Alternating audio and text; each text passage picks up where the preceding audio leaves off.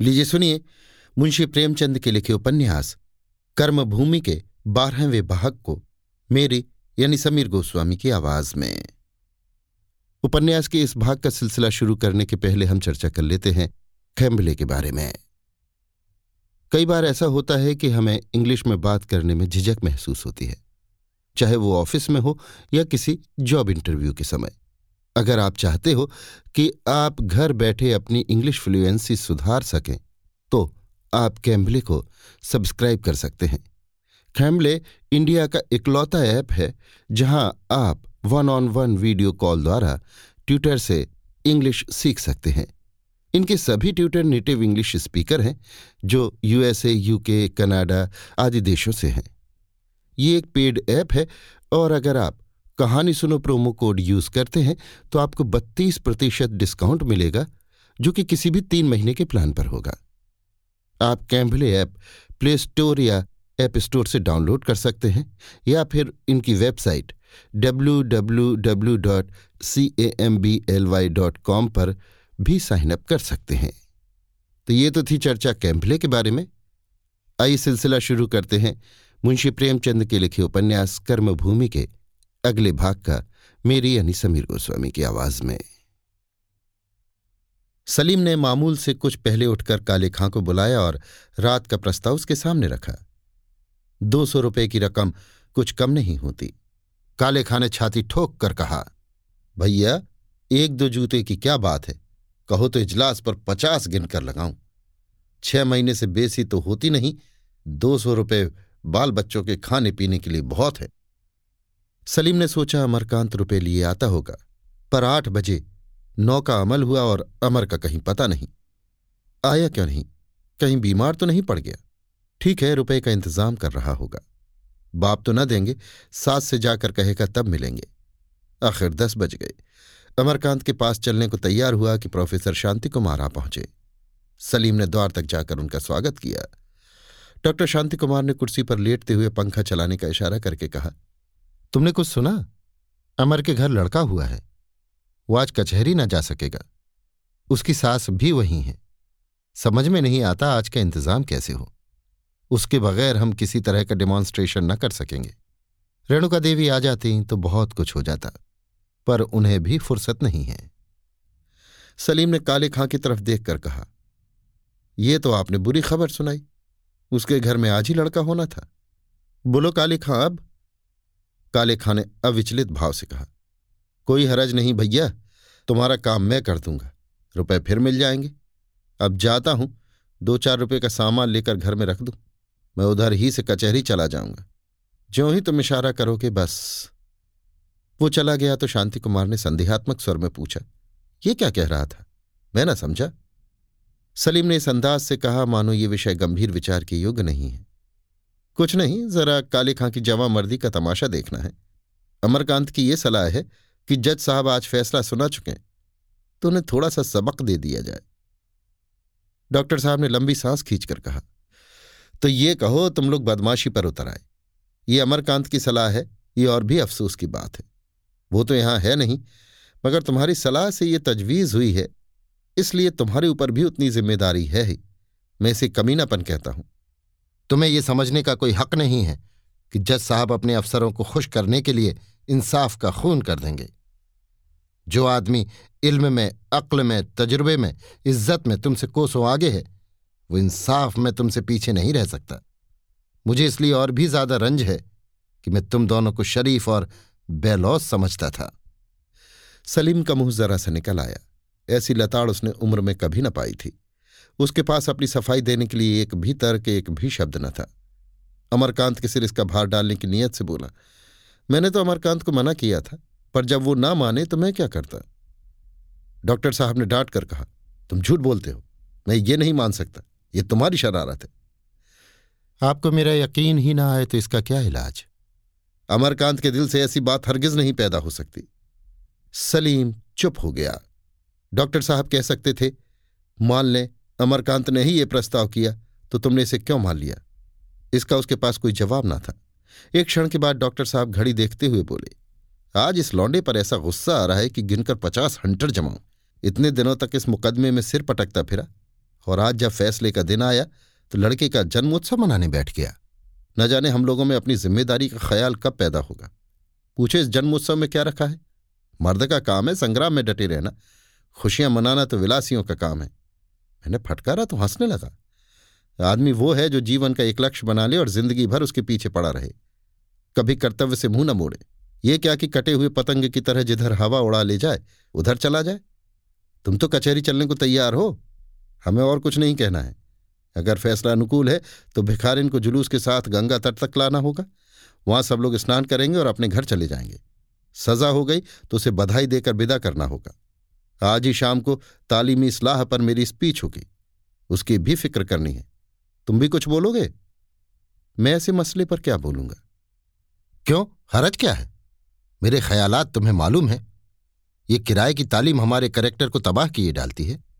हमने तालीम को भी एक व्यापार बना लिया है। व्यापार में ज़्यादा पूंजी लगाओ, ज़्यादा नफा होगा। तालीम में भी खर्च ज़्यादा करो, ज़्यादा ऊँचा ओहदा पाओगे।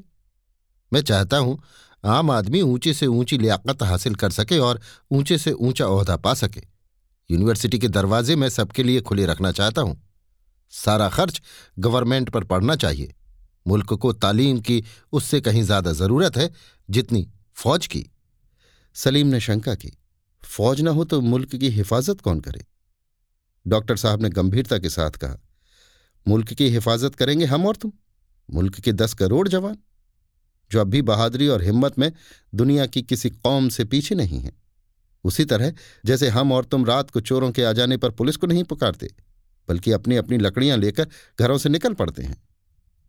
सलीम ने पीछा छुड़ाने के लिए कहा, मैं बोल न सकूँगा, लेकिन आऊँगा ज़रूर। सलीम ने मोटर मंगवाई और दोनों आदमी कचहरी चले। आज वहाँ और दिनों से कहीं ज़्यादा भीड़ थी, पर जैसे बिना दूल्हा की बारात हो। वहाँ कोई श्रृंखला न थी। सौ सौ पचास पचास की टोलियाँ जगह जगह खड़ी या बैठी शून्य दृष्टि से ताक रही थी। कोई बोलने लगता था तो सौ दो सौ आदमी इधर उधर से आकर उसे घेर लेते थे। डॉक्टर साहब को देखते ही हज़ारों आदमी उनकी तरफ़ दौड़े। डॉक्टर साहब मुख्य कार्यकर्ताओं को आवश्यक बातें समझाकर वकालत खाने की तरफ़ चले तो देखा लाला समरकांत सबको निमंत्रण पत्र बांट रहे हैं। वो उत्सव उस समय वहाँ सबसे आकर्षक विषय था। लोग बड़ी उत्सुकता से पूछ रहे थे कौन कौन सी तवायफें बुलाई गई हैं भाण भी हैं या नहीं? मांसाहारियों के लिए भी कुछ प्रबंध है।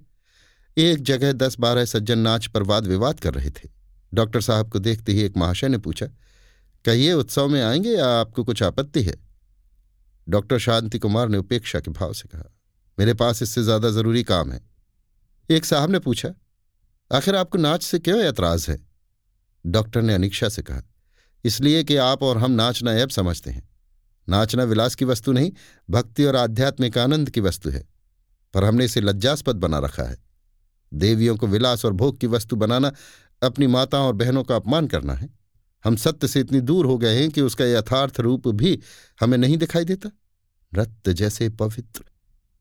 सहसा एक युवक ने समीप आकर डॉक्टर साहब को प्रणाम किया।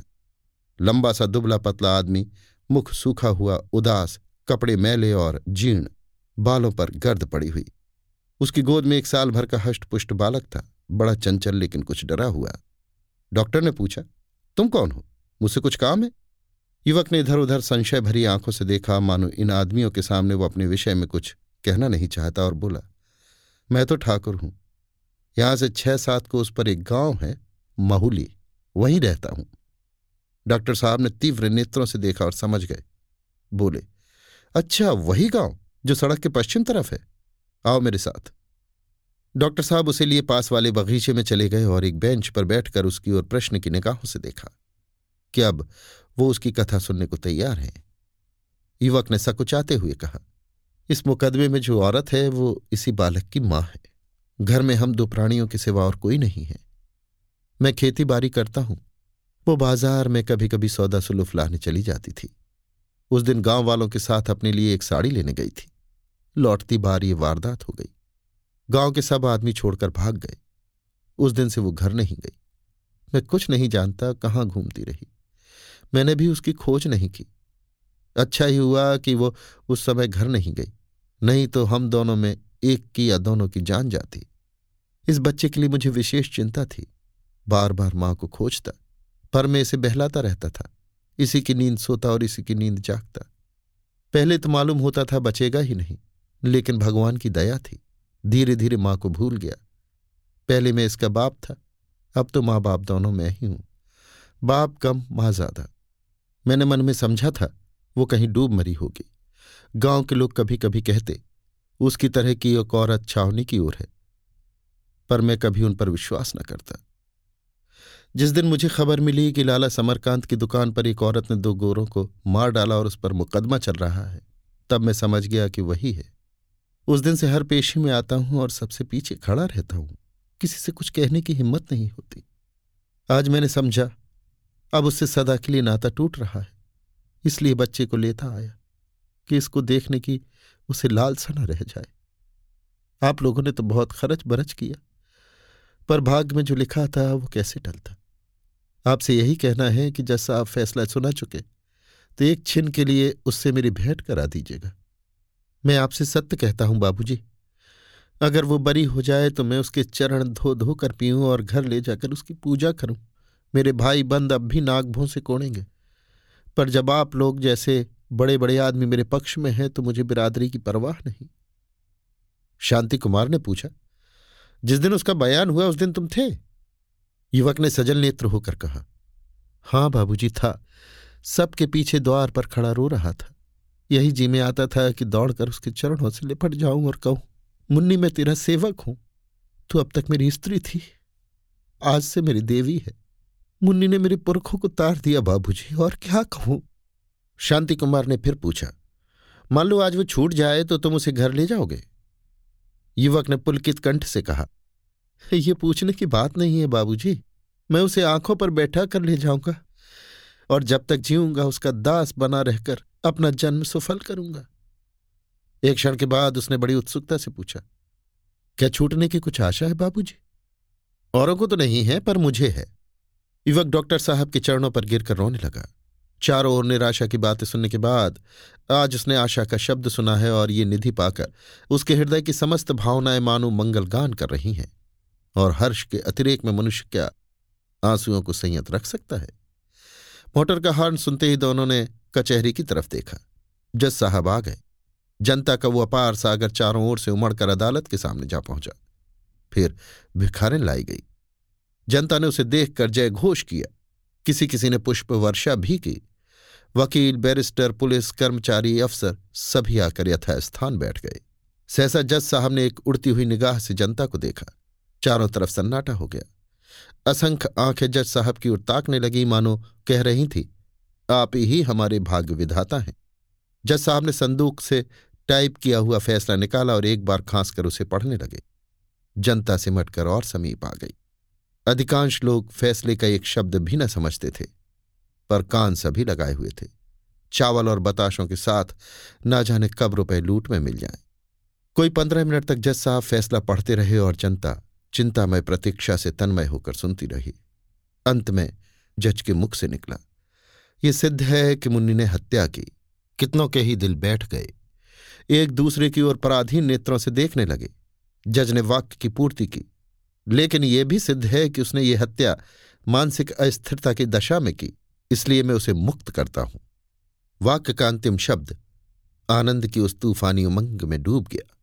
आनंद महीनों चिंता के बंधनों में पड़े रहने के बाद आज जो छूटा तो छूटे हुए बछड़े की भांति कुलाचे मारने लगा। लोग मतवाले हो होकर एक दूसरे के गले मिलने लगे। घनिष्ठ मित्रों में धौल धप्पा होने लगा। कुछ लोगों ने अपनी अपनी टोपियाँ उछाली। जो मस्खरे थे, उन्हें जूते उछालने की सूची सहसा मुन्नी, डॉक्टर शांति कुमार के साथ गंभीर हास्य से अलंकृत बाहर निकली। मानो कोई रानी अपने मंत्री के साथ आ रही है। जनता की सारी उद्दंडता शांत हो गई। रानी के सम्मुख बेअदबी कौन कर सकता है? प्रोग्राम पहले ही निश्चित था। पुष्प वर्षा के पश्चात मुन्नी के गले में जयमाल डालना था। ये गौरव जज साहब की धर्म पत्नी को प्राप्त हुआ, जो इस फैसले के बाद जनता की श्रद्धा पात्री हो चुकी थी। फिर बैंड बजने लगा।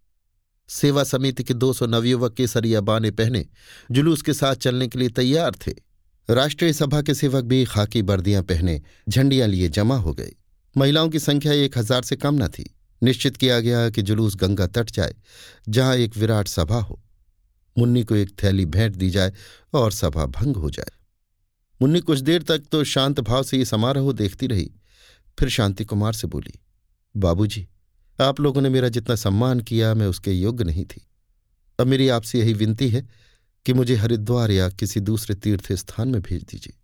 वहीं भिक्षा मांगकर यात्रियों की सेवा करके दिन काटूँगी। ये जुलूस और धूमधाम मुझ जैसी अभागिन के लिए शोभा नहीं देता। इन सभी भाई बहनों से कह दीजिए अपने अपने घर जाएँ। मैं धूल में पड़ी हुई थी। आप लोगों ने मुझे आकाश पर चढ़ा दिया। अब उससे ऊपर जाने की मुझमें सामर्थ्य नहीं है। मेरे सिर में चक्कर आ जाएगा। मुझे यहीं से स्टेशन भेज दीजिए, आपके पैरों पड़ती हूँ। शांति कुमार इस आत्मदमन पर चकित होकर बोले, ये कैसे हो सकता है बहन? इतने स्त्री पुरुष जमा है, इनकी भक्ति और प्रेम का तो विचार कीजिए। आप जुलूस में न जाएँगे तो इन्हें कितनी निराशा होगी। मैं तो समझता हूँ कि ये लोग आपको छोड़कर कभी न जाएँगे। आप लोग मेरा स्वांग बना रहे हैं। ऐसा ना कहो बहन, तुम्हारा सम्मान कर रहे हैं, और हरिद्वार जाने की क्या ज़रूरत है? तुम्हारा पति तुम्हें साथ ले जाने के लिए आया हुआ है। मुन्नी ने आश्चर्य से डॉक्टर की ओर देखा। मेरा पति मुझे अपने साथ ले जाने के लिए आया हुआ है। आपने कैसे जाना? मुझसे थोड़ी देर पहले मिला था। क्या कहता था? यही कि मैं उसे अपने साथ ले जाऊँगा और उसे अपने घर की देवी समझूँगा। उसके साथ कोई बालक भी था? हाँ, तुम्हारा छोटा बच्चा उसकी गोद में था। बालक बहुत दुबला हो गया होगा। नहीं, मुझे हष्टपुष्ट दिखता था। प्रसन्न भी था। हाँ, खूब हंस रहा था।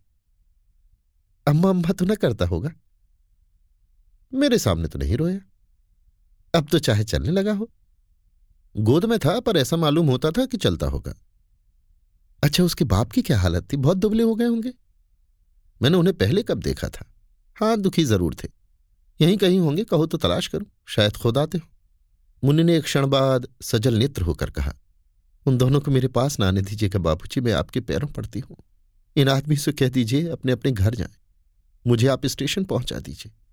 मैं आज ही यहाँ से चली जाऊँगी। पति और पुत्र के मुँह में पड़कर उनका सर्वनाश न करूँगी।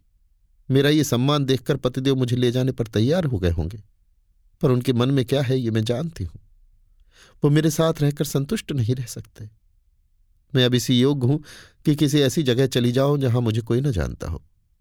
वहीं मजूरी करके या भिक्षा मांगकर अपना पेट पालूँगी। वो एक क्षण चुप रही। शायद देखती थी कि डॉक्टर क्या जवाब देते हैं। जब डॉक्टर साहब कुछ न बोले तो उसने ऊँचे पर कांपते हुए स्वर में लोगों से कहा, बहनों और भाइयों, आपने मेरा जो सत्कार किया है, इसके लिए आपकी कहाँ तक बड़ाई करूँ?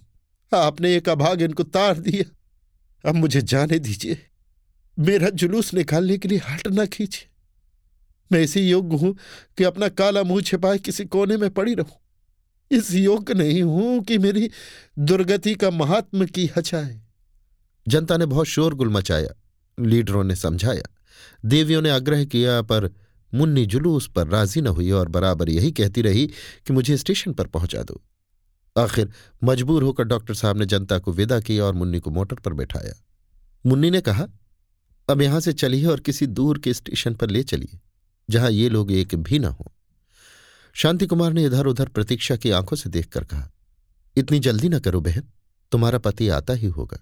जब ये लोग चले जाएँगे, तब वो ज़रूर आएगा। मुन्नी ने अशांत भाव से कहा, मैं उनसे मिलना नहीं चाहती बाबूजी, कभी नहीं। उनके मेरे सामने आते ही मारे लज्जा के मेरे प्राण निकल जाएँगे। मैं सच कहती हूँ, मैं मर जाऊँगी। आप मुझे जल्दी से ले चलिए। अपने बालक को देखकर मेरे हृदय में मोह की ऐसी आंधी उठेगी कि मेरा सारा विवेक और विचार उसमें तृण के समान उड़ जाएगा। उस मोह में मैं भूल जाऊँगी कि मेरा कलंक उसके जीवन का सर्वनाश कर देगा। मेरा मन न जाने कैसा हो रहा है। आप मुझे जल्दी यहाँ से ले चलिए। मैं उस बालक को देखना नहीं चाहती। मेरा देखना उसका विनाश है। शांति कुमार ने मोटर चला दी, पर दस ही बीस गज गए होंगे कि पीछे से मुन्नी का पति बालक को गोद में लिए दौड़ता और मोटर रोको मोटर रोको, पुकारता चला आता था। मुन्नी की उस पर नज़र पड़ी, उसने मोटर की खिड़की से सिर निकाल कर हाथ से मना करते हुए चिल्लाकर कहा नहीं नहीं, तुम मत आओ। मेरे पीछे मत आओ, ईश्वर के लिए मत आओ। फिर उसने दोनों बाहें फैला दी। मानो बालक को गोद में ले रही हो और मूर्छित होकर गिर पड़ी। मोटर तेज़ी से चली जा रही थी। युवक ठाकुर बालक को लिए खड़ा रो रहा था और कई हज़ार स्त्री पुरुष मोटर की तरफ़ ताक रहे थे। अभी आप सुन रहे थे मुंशी प्रेमचंद के लिखे उपन्यास, कर्मभूमि के बारहवें भाग को मेरी यानी समीर गोस्वामी की आवाज़ में।